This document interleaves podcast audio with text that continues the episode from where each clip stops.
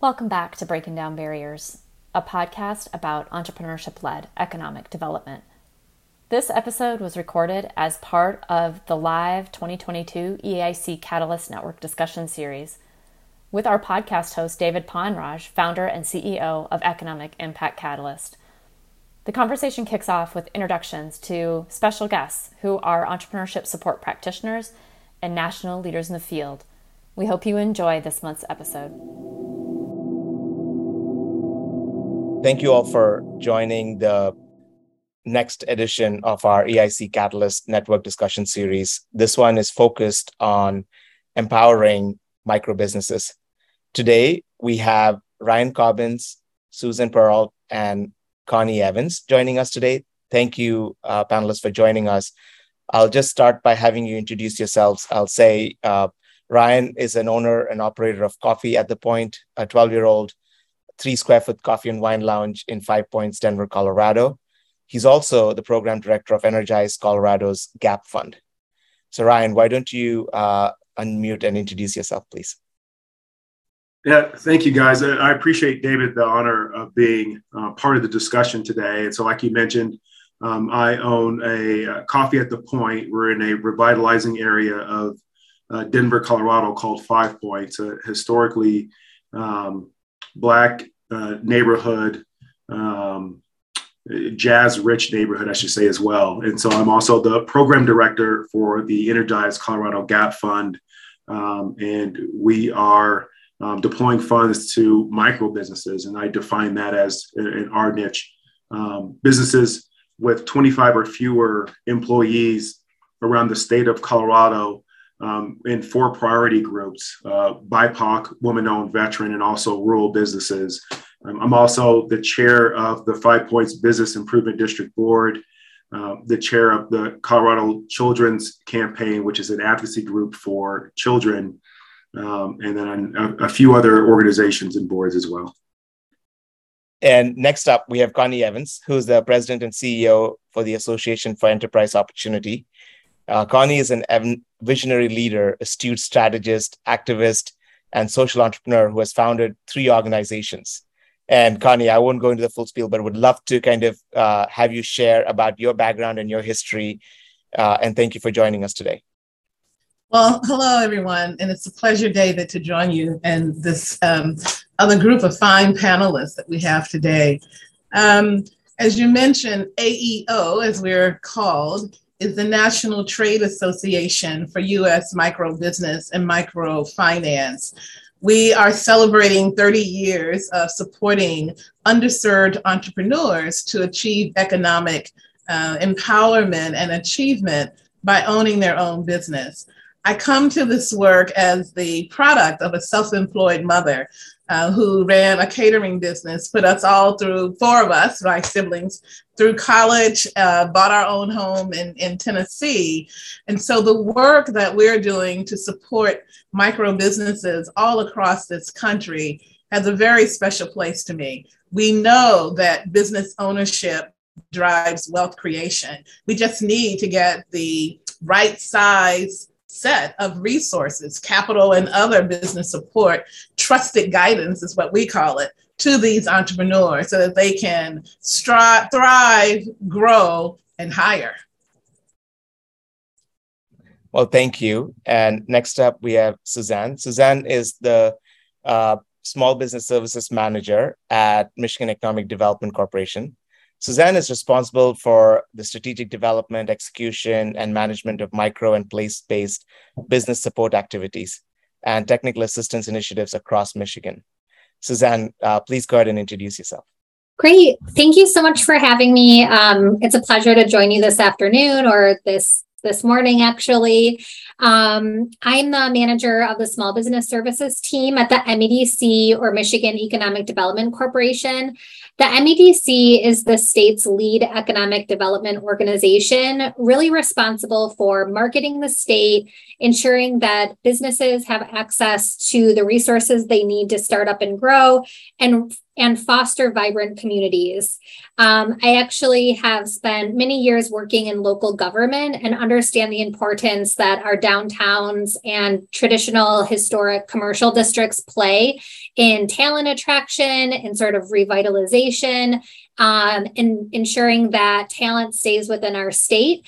Um, and it it's really been an interesting journey from community development to recognizing the role that small businesses and micro businesses play in community development.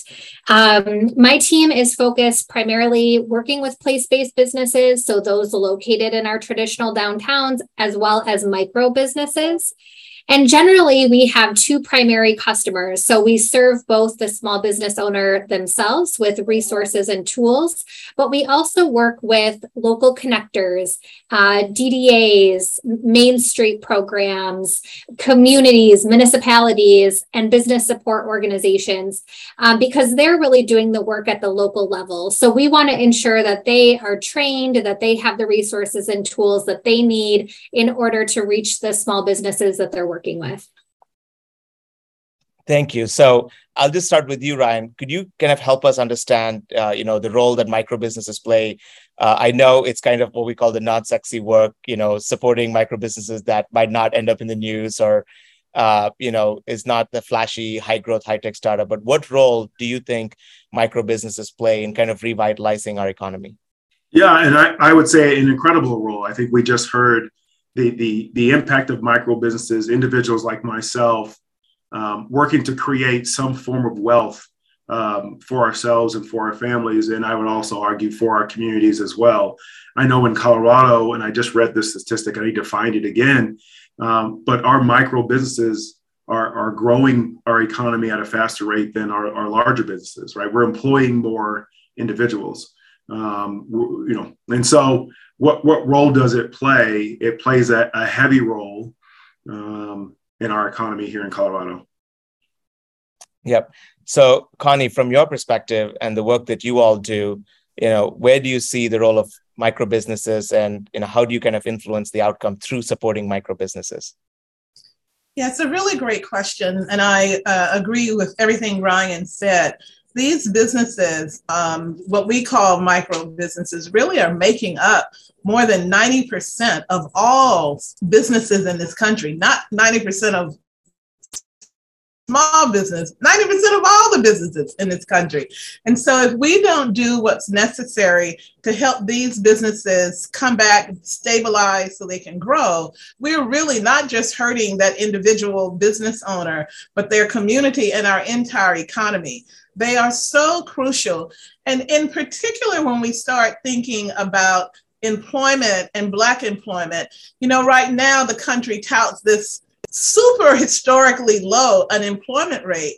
But for Black and Brown individuals, particularly around Black uh, employees, the number is still quite high. Unemployment is still quite high.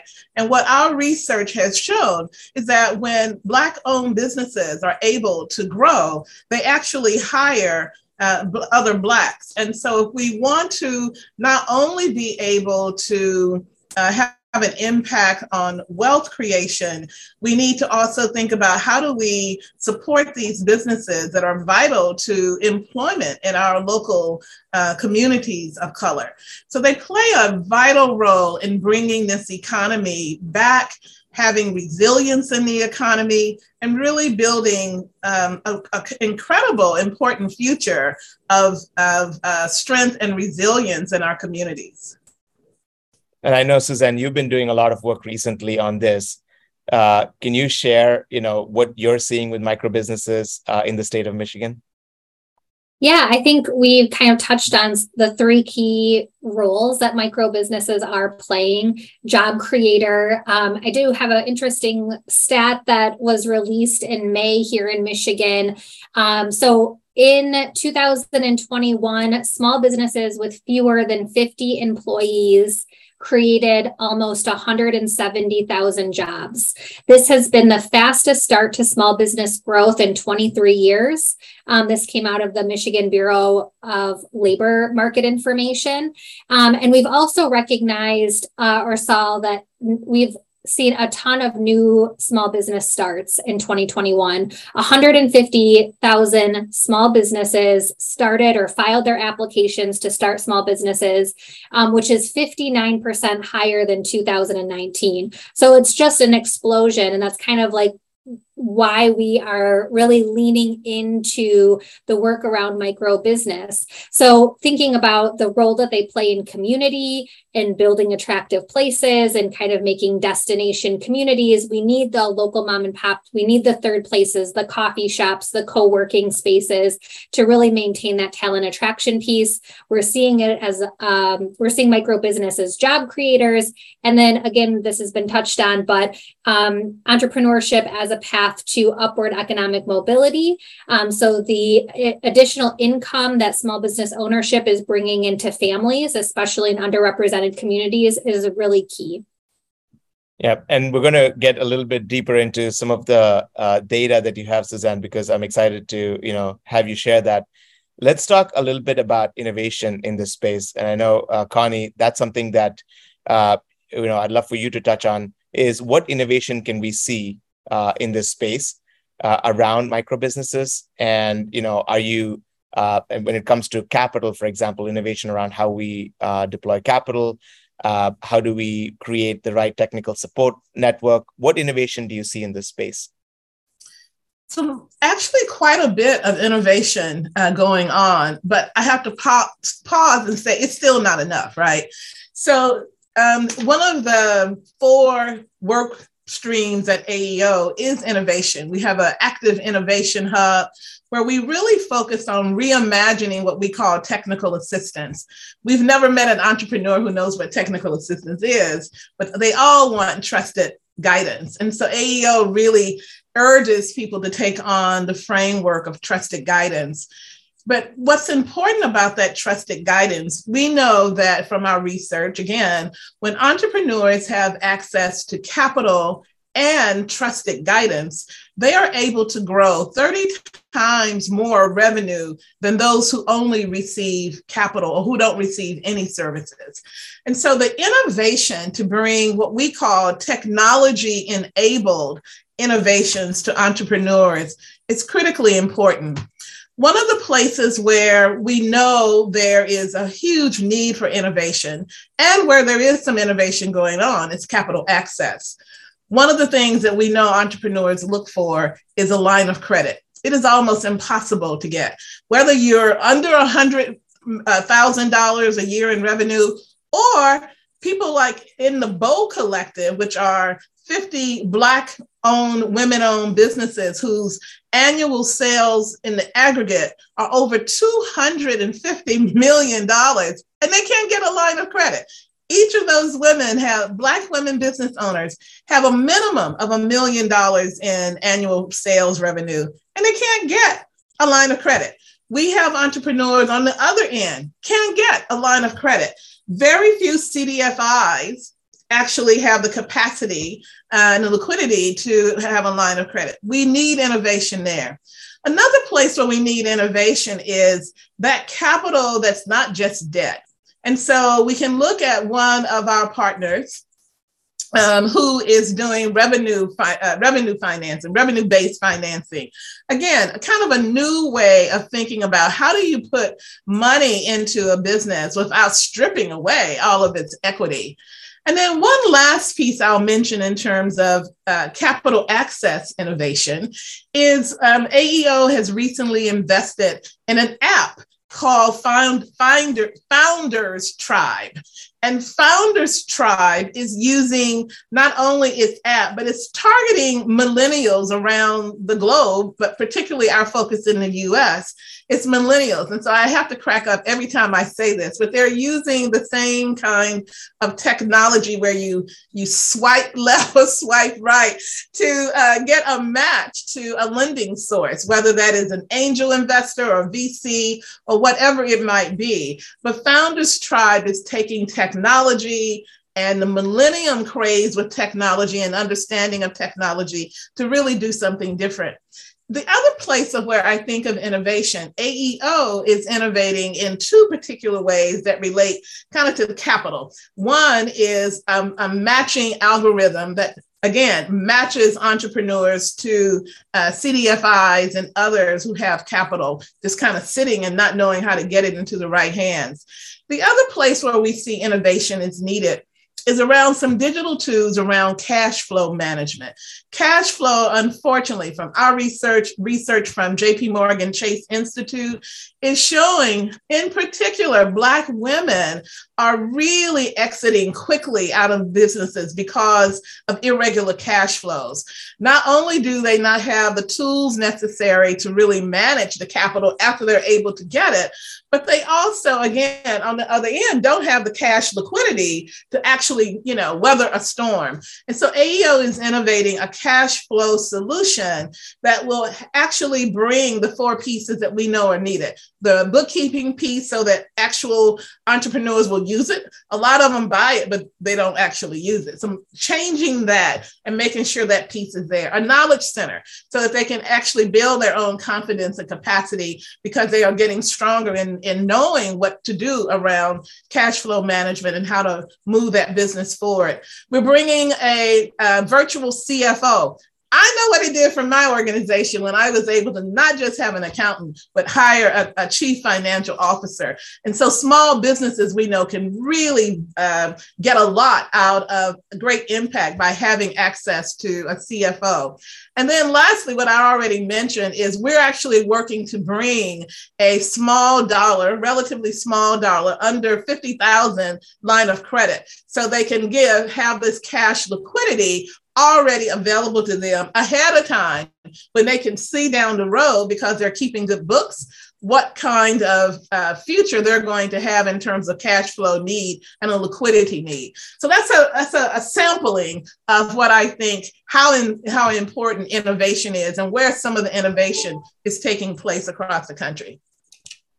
Thank you. That's wonderful. And I know Ryan and Suzanne also want to get into this piece on innovation. I think probably innovation, if it's done equitably, is going to be that silver bullet in kind of breaking generational uh, gap or the barrier to underrepresented entrepreneurs getting access to capital. Like, for example, what you just described, you can do in a seamless way today. I'll give you an example, but I don't think that's equitable. What you're doing is probably more equitable. But for example, if you connect your QuickBooks to, uh, let's say, for example, a partner like Lendio, they will look at your QuickBook uh, just your invoicing and give you a cash flow line of credit that is just with no uh, you know social security no credit check nothing just simply based on how many invoices are coming in through quickbooks. And it's fully automated. You basically have an api that connects there and then automatically the cash is in your bank and it's a revolving line where it's like on a 12 or 16 week uh, uh, cycle.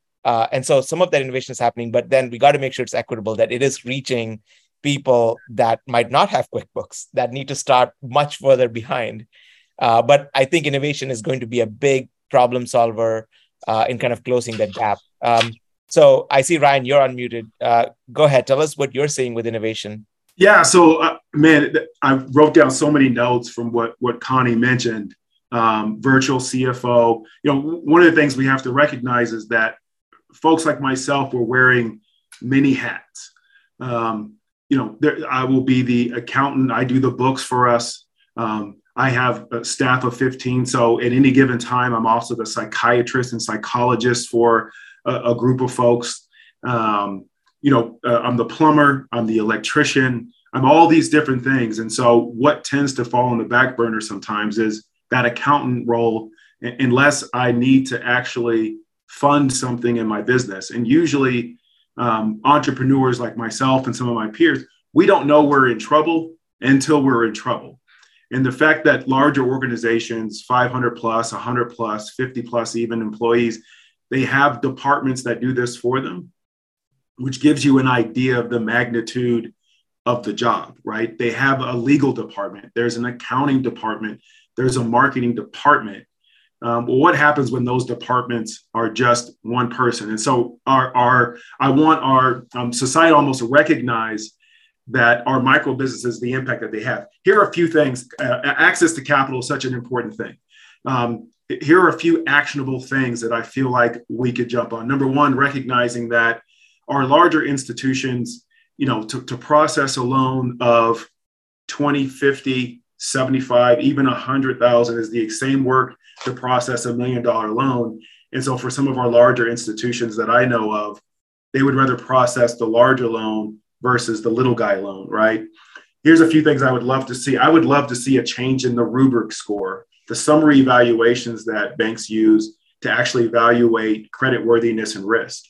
And part of the reason why I want to see that adjusted is I want to see, you know, um, institutions that increase their loan loss, right? So that if you're expecting X amount of loans to go into default, let's increase that a little bit to make it more advantageous. You know, uh, it, you know, uh, Energize Colorado, the organization I work, we we increased our loan loss ratio of 20%. Not to say that we anticipate, well, we're we're we're baking that into the budget, recognizing that we're working with micro businesses. What we found out by talking to a lot of the CDFIs, our community also has a lower default rate, also, right? Um, recognizing that credit-based loans sometimes won't work for micro businesses because we're using credit cards, right? Institutions are going to evaluate my business based on my personal credit. And I'm going to throw everything at my business that I possibly can. And that includes the Chase card or the this card or the that card. That even though it says Ryan Cobbs and it's a personal card, it may just be my personal card in my name, but it's my business card. Um, I'd love to see some regulations around um, institutions that are charging an extreme amount of interest right? We've had we've had to do these the 30 40 50 100% um, interest loans. And look uh, coffee at the point in denver we've had to do this multiple times. We opened up underfunded um, and when we get into a crunch there's folks that reach out and say hey i'll fund you in 24 hours not six months like a typical typical organization or even three months but in 24 to 48 hours, you could have funds in your bank. They want a daily repayment at such a high interest rate. Well, we need to put regulations to maximize their that that rate because I'm the philosophy by any means necessary. I'm gonna keep my doors open, and so um, we take a gamble on that. That puts folks, a lot of businesses, in kind of a spiral, um, in a negative spiral, I should say, downwards and not upwards. Um, there's a few other things, but yeah, I mean, I I'll, I'll pause there. Um, yeah. But I think yeah. there's some very very easy actionable things that we can do um, very quickly to help businesses get access to capital. Yep. Yeah. And I know, Susan, you want to get in as well. And if you can touch on capital, but also the other aspects of technical assistance from what you're seeing, uh, I know capital is always on top of mind for entrepreneurs. Uh, what else are you seeing? Um, I think it's important to talk a little bit about the ecosystem. And so I love the points about the, the many roles that the entrepreneur plays within their business. Um, between working in local government and coming to state government, I spent a couple years working for a small business. Um, we grew our revenue from about 150,000 a year to 450,000 a year. Now, 450,000 a year, like we did not crack a million. This is like nothing nothing crazy nothing fancy but we employed a couple of people and we saw some really um, really great success. Um, and we were definitely making um, progress but we were also the butcher the baker and the candlestick maker. Um, so like the janitor also the it department. I absolutely think that that's really important to lift up because entrepreneurs do not have time to go out into the ecosystem and find these supports. So if we we are really going to play in a role, we need to make sure that we're going and finding the folks that are maybe at $300,000 in revenue and can take off from there. We need to go out into neighborhoods. We need to make sure that we are um, reducing barriers, especially around language, um, making sure that we have bilingual staff within our support organizations. We also are taking a look at the different roles within the ecosystem. So, yes, we have service providers that may be providing that one on one technical assistance, and they could have a specialty like financial education, financial literacy, getting to capital. But we also need to make sure that we're funding and building capacity within the trusted connectors. These could be chamber directors, neighborhood um, community development development organizations. Um, it can be religious organizations within the community or neighborhoods. Um, whoever that trusted connector is, do they know the other resources within the ecosystem to be able to make the connections for the entrepreneur? Um, because oftentimes we're seeing that entrepreneur does not have the time to go to a workshop, um, to go to the workshop in the middle of the day. They need some, like as Connie was talking about, some of these innovations even using a technology model um, to reduce the time it takes um, in order to get uh, the know-how that they need to grow.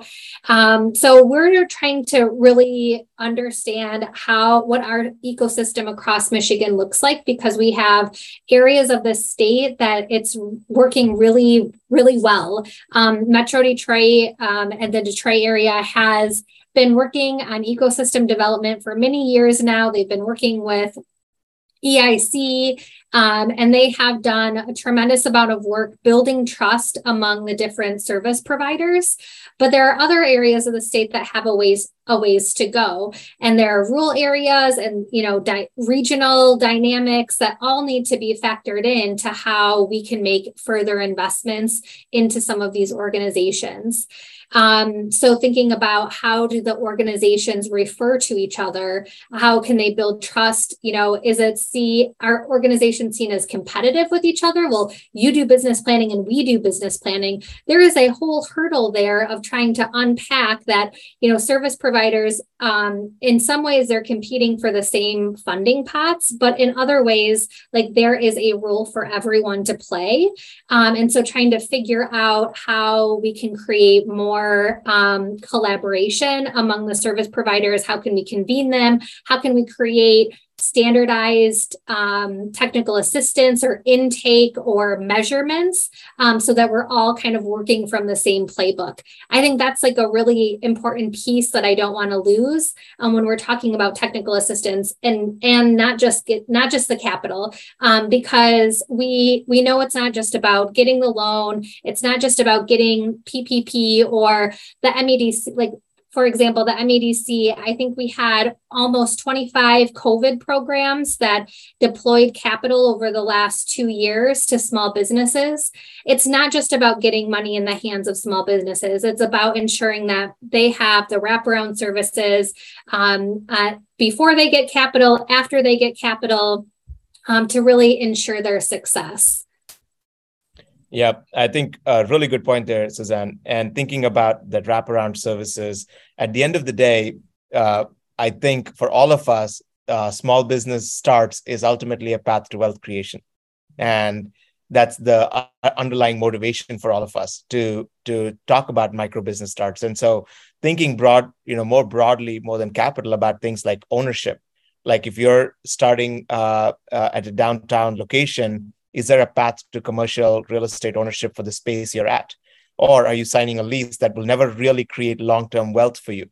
And you're simply you know maybe you're getting 10% profit or like like ryan like you said like if you get a high interest loan you're not even making a profit right so thinking more structurally, and I love this panel because you've got all three different views. So, you know, with Connie, we've got a national support organization. With Suzanne, you've got somebody from who works with the government. And then Ryan, you bring in also the small business perspective with your coffee shop. So I love kind of how, you know, we have this collective. So Connie, let's ask about, you know, policy. Where, where should policy go? And, and I'll throw it to all of you, but let's start the next topic around, you know, what policy changes can we see on this space?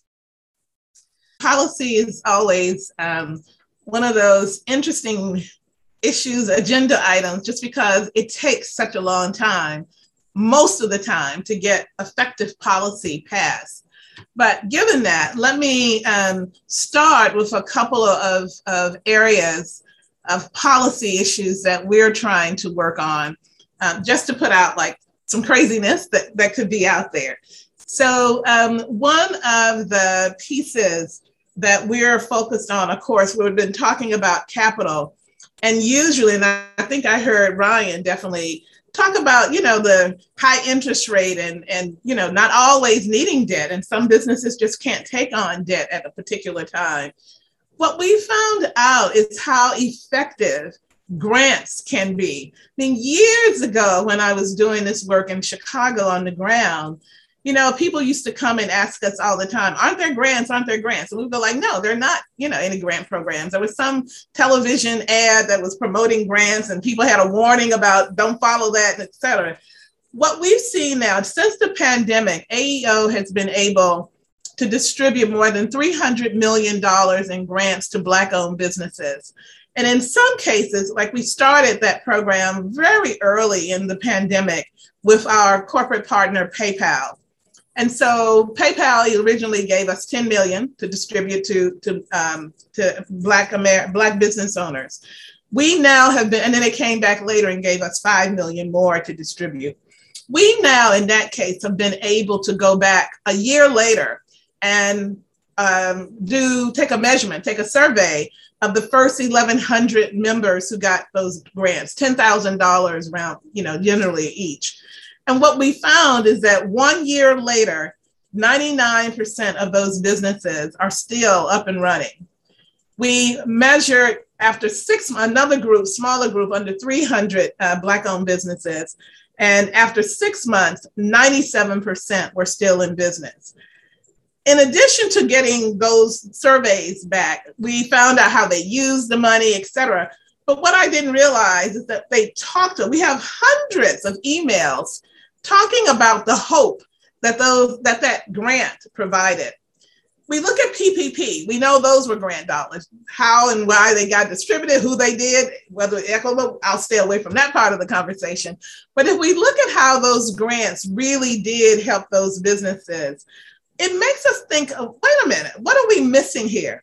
Why can we not change policy so that it's not an emergency? It's not because of a pandemic why can't we change policy to recognize the usefulness of grant dollars and get more government agencies providing grants all the time in a very structured program for small businesses who can use grants to move their businesses forward. Particularly, we know that startups have an awfully hard time getting that initial capital going. And so, why not do a grants program? The Kauffman Foundation, that some of your audience may be familiar with, actually has put in their policy document recommendations around their business plan document a call for i think they're using the word catalyst grants for for government policy to take on and we strongly support that one other example where we think there's an opportunity for policy intervention. Um, you are probably, I know you're familiar with um, CRA, the Community Reinvestment Act. So many of us around the country are working to modernize that. But we've taken that issue a step further. When we think about big tech, and AEO has um, a number of partners that we work with in big tech, Google and Facebook and, and many others. But when we look at big tech and on the Hill, what the Congress is debating is all about antitrust laws. We have not figured out how any of their antitrust comments and, and particular policies are going to actually help small businesses like Ryan's Biz Coffee Shop, right? But what we recognize is needed. Why not take big tech and apply a framework similar to CRA, where big tech is putting back entrepreneurial resources in the community. And that's how they're giving back. That's how they're being held accountable to a community, which is most of us who use technology, how they're making their money. Why not create a framework similar to CRA where these tech companies are putting back money in the community to support entrepreneurship. So, those are a couple policy frameworks that we think are both innovative and really will help small businesses, micro businesses.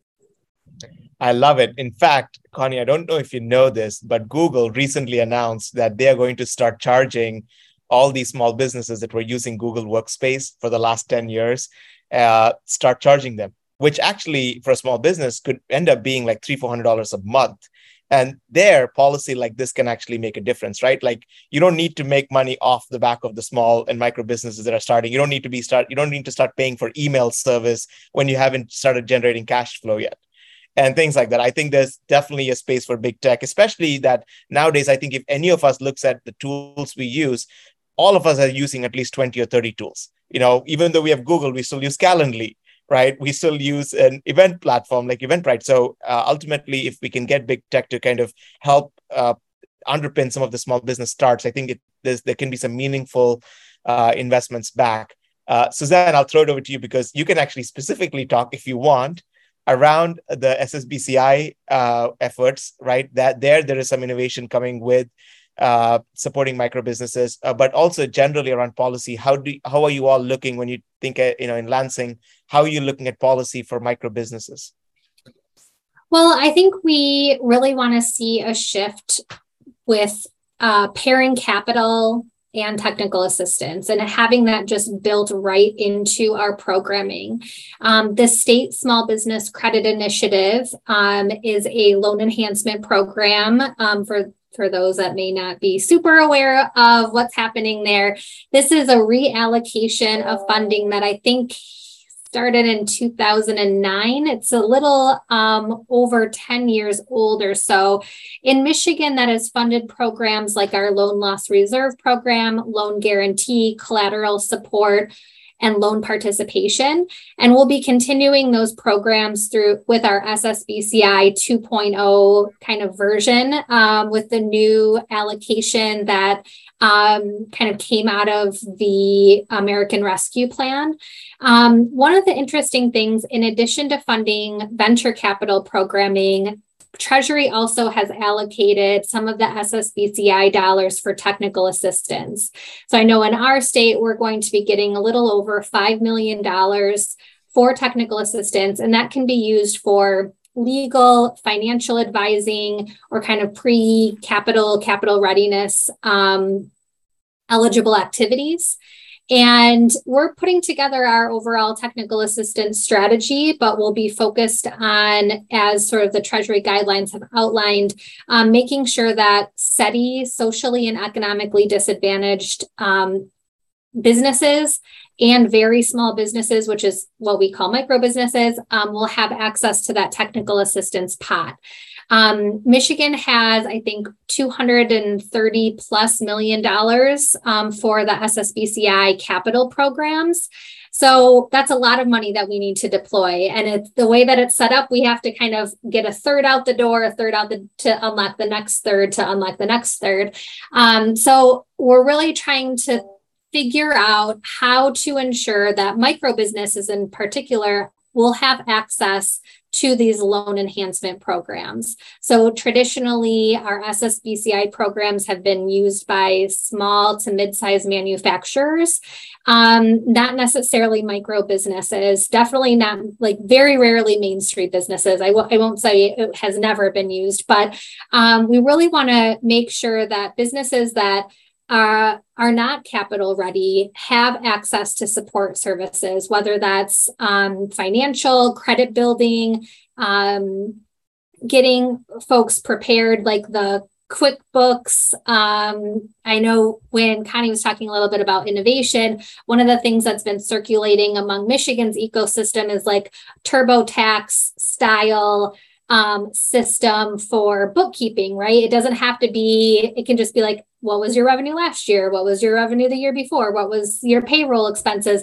And da da da da, produces at the end um, the documents that they need to be capital ready. Um, so that's something that we've been thinking a little bit about as well. But uh, as we can tie additional technical assistance and capacity building among support organizations into the capital programs that we have to ensure success, I really think we're going to better serve our small business community um, by doing so. So that's that's kind of a shift.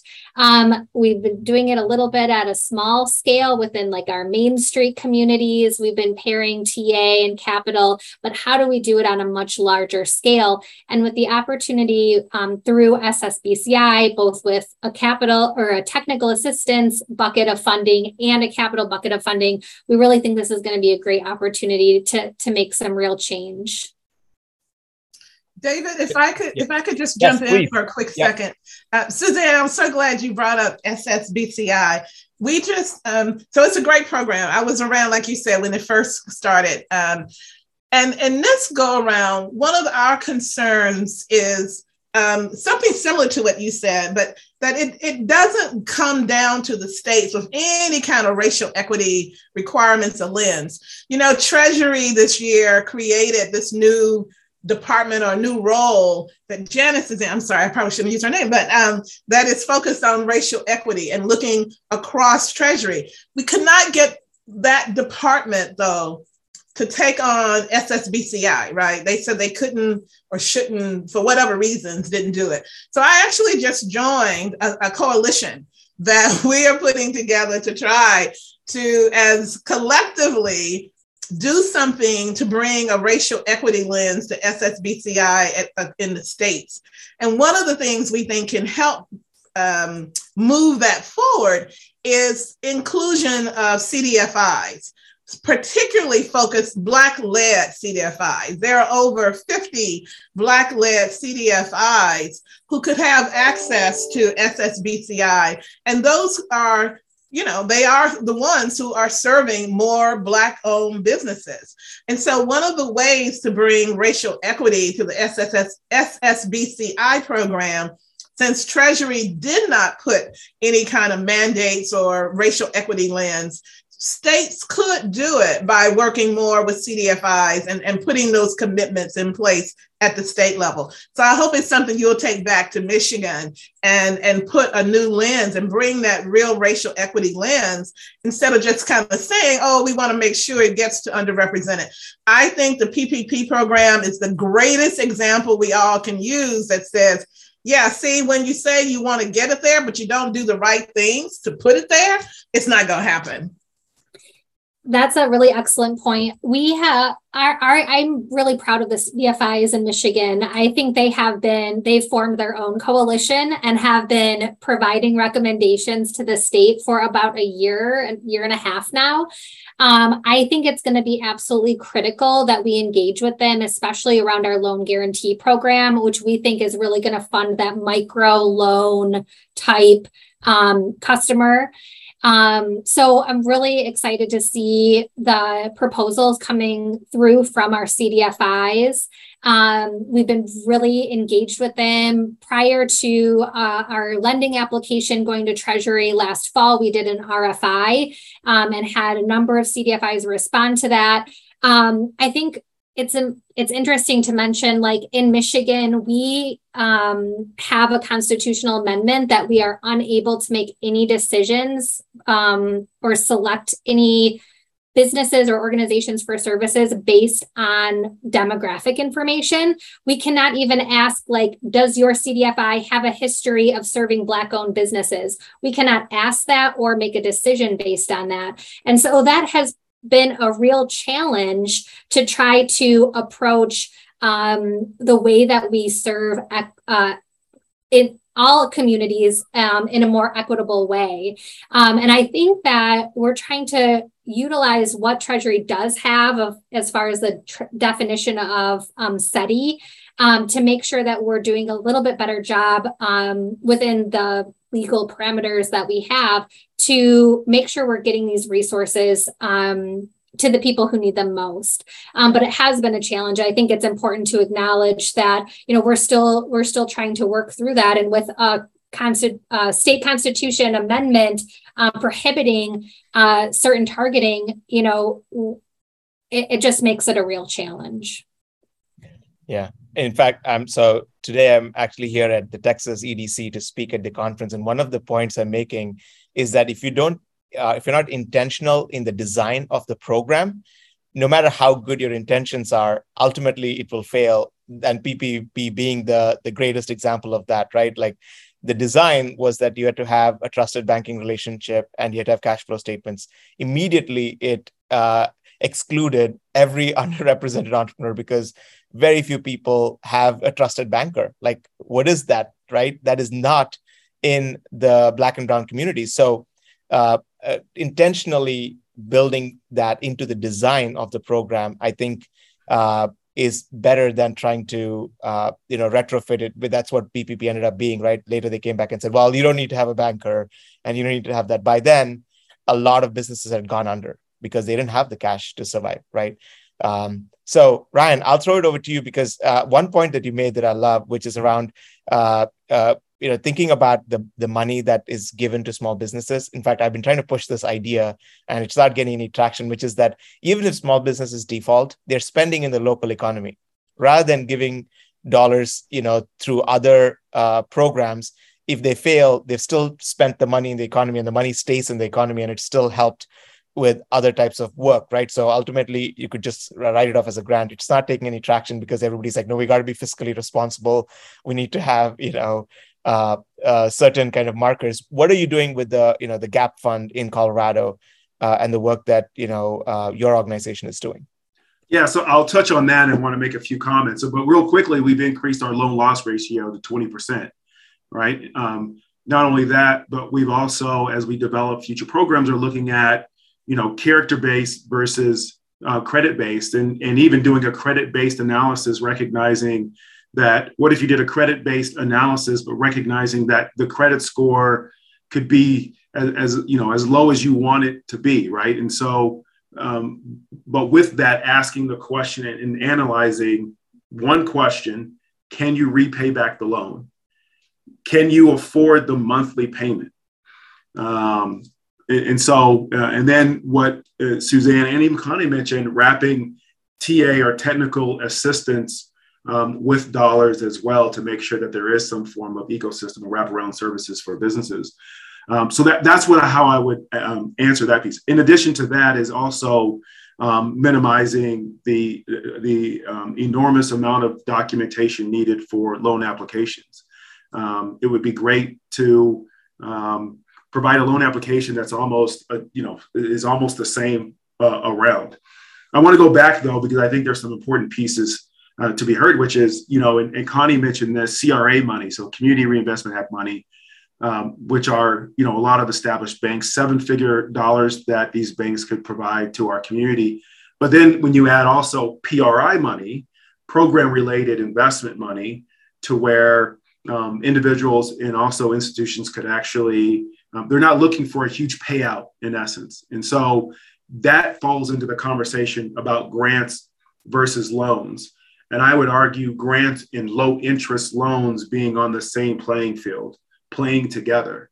Um, and I say low interest loans, that's the other piece that we're doing is deploying loans in essence 2.5% interest. Here's the impact of that is that if we've gone through COVID for a lot of my counterparts recognizing the impact of grants versus loans, if your business is making money you've received grants, in essence, you're getting taxed on that grant. The grant is considered other income. And we know if that business is making a profit, you're in essence paying taxes on that profit, right? So increasing your tax liability to where the right style loan, a low interest loan, for example, the interest payments are considered an expense, which then lower your tax liability. And so we get in this conversation of a lot of our for-profit businesses now having this huge appetite for grants, but then also recognizing grants can also hurt you as well.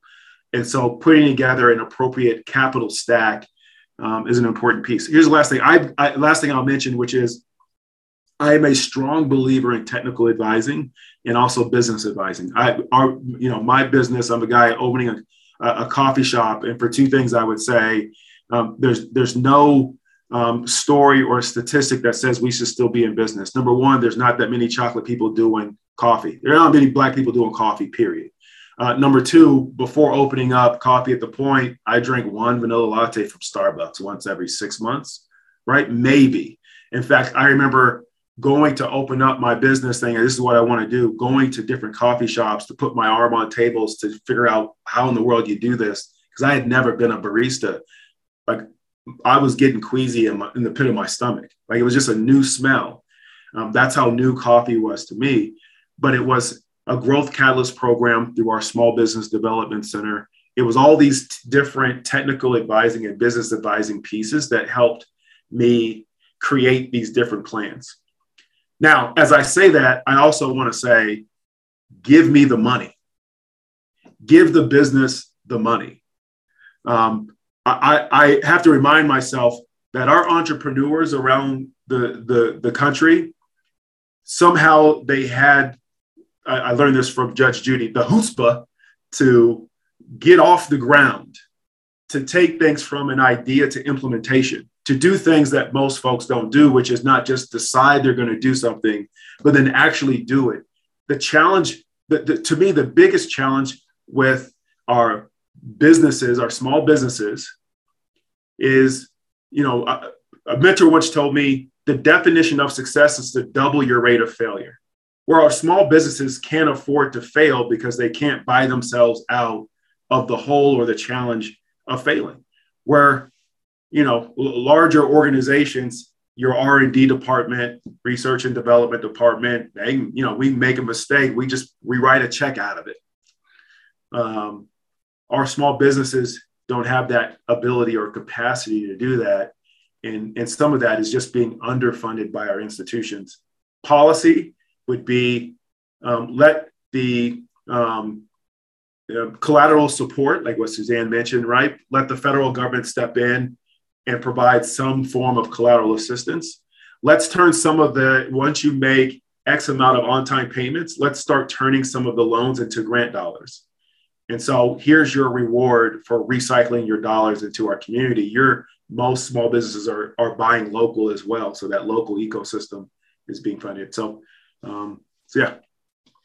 All right. I can't believe we're almost at time here. Uh, I feel like we're just getting started. Suzanne, I'll ask you uh, uh, one last question for you, and then Connie, I'll have you take us home. Uh, Suzanne, tell us, you know, what's exciting in the Michigan small and micro business ecosystem in the next year. I know you're all doubling down on micro businesses. There's, you know, so many programs that we're excited working with you. Tell us, you know, in the, the coming year, uh, what are you most excited about in terms of supporting small and micro businesses? Well, um, I think it's very quickly important to mention that the MEDC has not traditionally looked at small, like very small or micro businesses before, other than being kind of part of a community development strategy um, it hasn't really been on the radar. You know, we've really have been focused on large manufacturing, recruiting, um, and attracting job, you know, big job creators across the state. And I think that the pandemic has really um, put a bright light on the role micro businesses play in our economy. And so it's exciting to see sort of this elevation of support small business within the MEDC strategic plan. We've also brought together, um, this is kind of probably a minor thing in state government, but we brought together all of the teams within our organization that touch small business. So both micro and place-based business services. Um, we have a B2B program called Pure Michigan Business Connect, our capital access program, which manages all the CDFIs, and then second stage growth, international trade and exporting. All of these teams are now under kind of a new pillar within our organization. So we can really think about the journey of the small business owner and the journey of our customer from, you know, startup um, all the way to second stage growth and making sure that we have programming and tools available. Doesn't matter what industry they're in, but are they able to receive services um, at the state level, either directly from our organization or through partners um, in the ecosystem?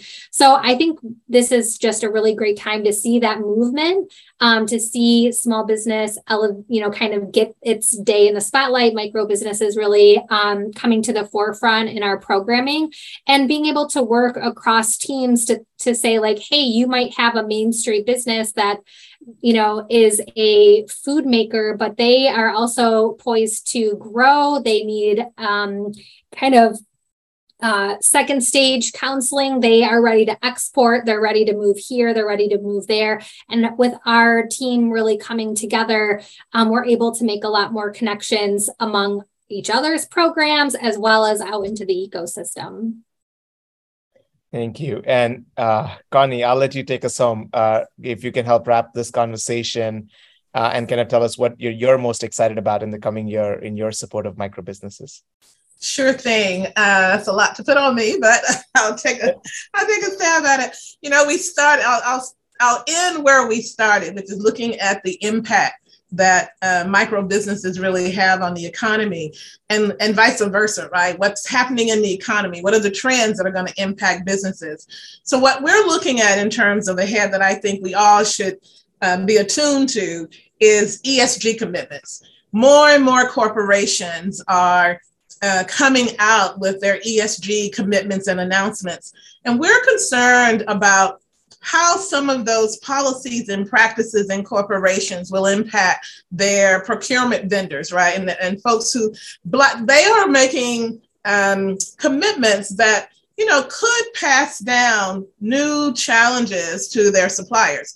Well, their vendors and suppliers are top tier and they probably can be ready to take whatever it's the black and brown businesses that are subs, right? And nobody's going far enough down in these corporations to say, what are the implications of my ESG practice and, and um, procedures? How is that going to impact them? So we're doing research um, that will kick off um, after our 30th anniversary event in July.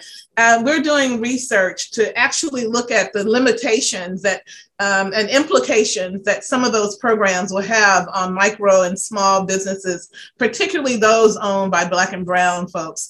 In addition to looking at that space, we're also looking at what's now called, you know, the metaverse or Web3 and how that technology is going to impact our currency, the kinds of loans that a PayPal or some of those other invest uh, types of fintech companies that Ryan mentioned, how will you know kind of like um, this new Web three? How is it going to show up in currency? We already are looking at micro businesses getting into Bitcoin and crypto. So, how do we learn more uh, and educate ourselves so that we can better educate the business owners who might be lured into it. We're told, um, you know, Hill Harper, I hate to drop names as we close, but Hill Harper is going to speak at our event next month, talking because he believes that, you know, crypto is the next wealth builder for the Black community in terms of building Black wealth. And so I think when we look around us into this new environment that we're moving into, there's a lot that could be opportunities for micro businesses or threats we just need to learn more about each of them so we can help micro uh, and small businesses be prepared. Thank you, and I think that's a great way to uh, you know end this conversation today. There are so many opportunities, but we know now better that you know we have to make sure that all these opportunities are equitable and they you know when they say they're trying to serve our entrepreneurs that they do actually end up serving our entrepreneurs and are not exploiting us uh, like they've done forever right uh, i look at crypto and that's the first thing that comes to mind is that you know that we're not making some uh, somebody rich in some you know island somewhere uh, at the expense of a small and micro business. Uh, but this is uh, an incredible conversation. I personally have learned a lot today. Uh, thank you all so much uh, for your time, Ryan, Suzanne, and Connie. Thank you for uh, being with us today. Thank you. Thank you. Thank you. Bye bye.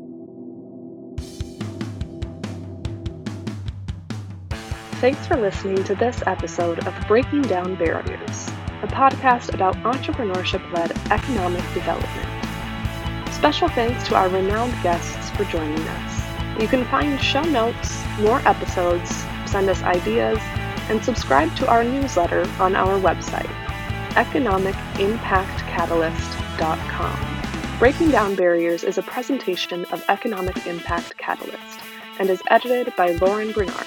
Please rate, review, and subscribe to Breaking Down Barriers, available for free wherever you listen to your podcasts.